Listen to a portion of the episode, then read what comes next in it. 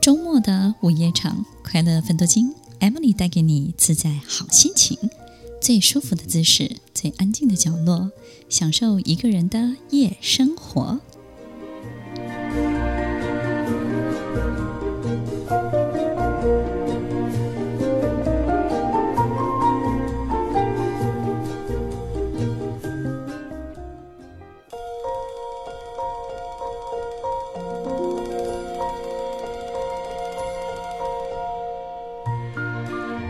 欢迎收听快乐奋斗经，我是 Emily， 在每周六晚间八点到十点，与您在空中共度美好的时光。现在已经是四月份了，也因为疫情的关系呢，其实大部分的时间呢，我们没有办法进行太多太频繁的移动。那么这个时候呢，可能很多过动的孩子在春天这种生发的季节，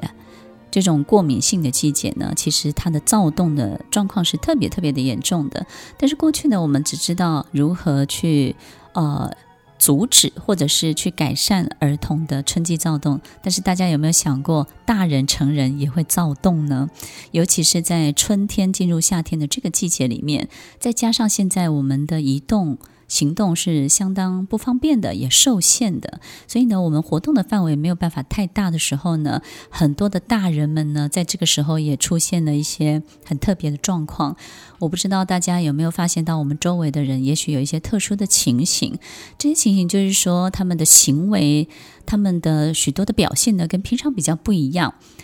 有的人呢，说话变大声了，或者是呢，在描述自己想要做的所有事情的过程当中呢，发现自己是无所不能的，然后觉得什么事情呢，他都可以得到，都可以做得到。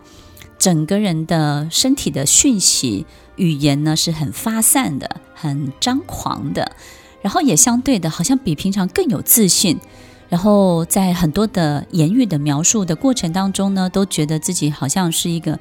强大的主导者，好像是个神一样，觉得所有的人呢都是以他为主的，都是非常热爱他的，他是超级巨星，他是大家心中的偶像，他是每一个人心目中的女神，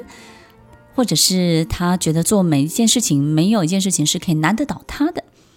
然后他只是要做或不要做而已，不是能不能做得到。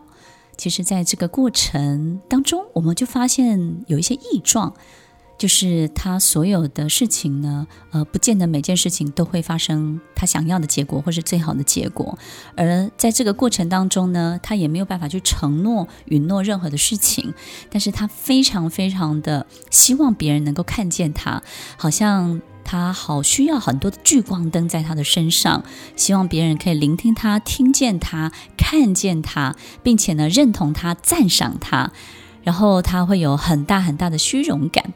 我刚刚描述的这些呢，其实在春季的成人大人的躁动里面呢，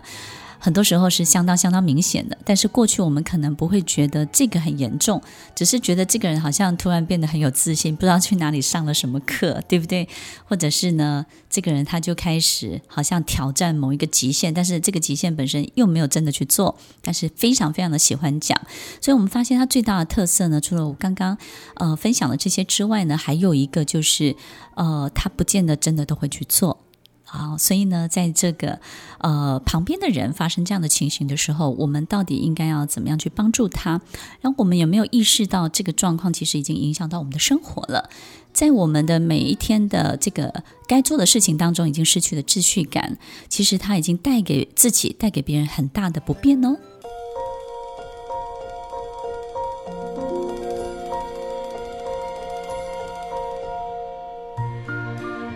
欢迎收听快乐奋斗经，我是 Emily， 在每周六晚间八点到十点，与您在空中共度美好的时光。我们今天分享了大人也会躁动，成人也会躁动，在春天这种生发好发的季节，过敏性季节里面，再加上现在我们的行动受到限制，那么很多大人呢，很多这个成人的世界里头，其实状况也是挺多的，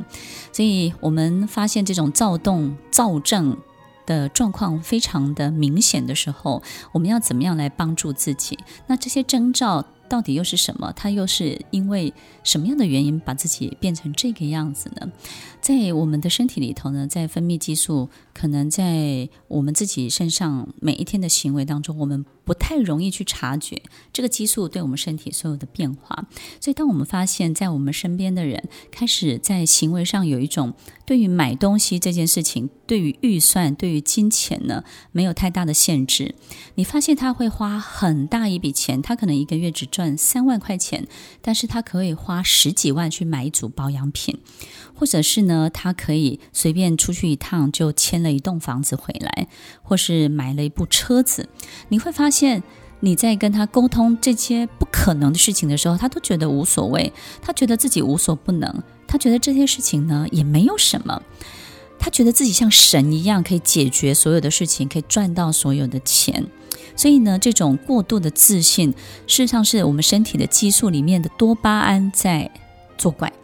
也就是呢，我们陷入一种很特别的渴望妄想里面。在多巴胺分泌的过程当中呢，我们会有很多很多幻想的故事的版本，而这些故事的版本的编剧呢，都是我们自己这个人。当我们把它编写成我们是一个主角，是一个超级巨星，在这个故事里面是一个无所不能的人的时候，这个故事里面的所有的发展就会跟着我们想要的渴望的去发展。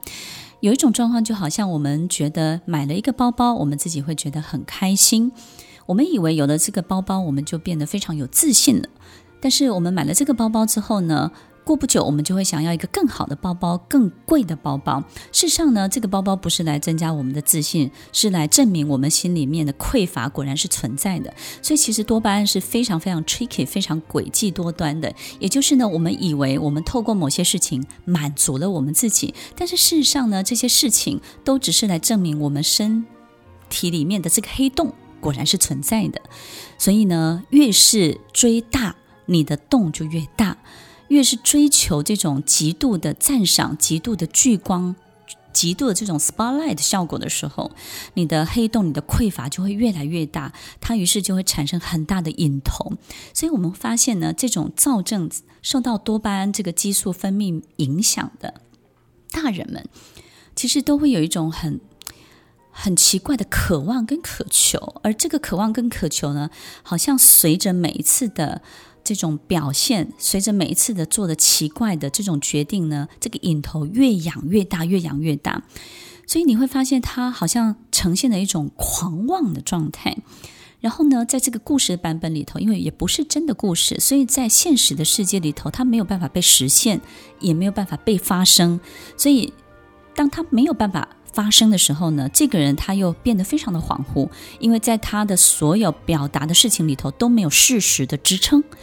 我们人心会安定，是每做一件事，每说一句话，都有一个事实在支撑着这一句话，支撑着这每一件事情。所以当他们没有太多的具体的事实支撑的时候，人就会变得非常非常慌张，非常的慌乱，非常的恐慌。所以呢，其实他们在极度的渴望当中又伴随着极度的恐慌。所以其实在这个状况当中，躁症的患者呢就相当的敏感，然后他们也会有一种被迫害妄想症，也就是呢，他们发现人们开始怀疑他们的时候，他也会去放大这种怀疑，放大这种揣测，然后也会觉得大家是不是觉得我很奇怪，或者是我并不奇怪，他会花很大的力气去辩解，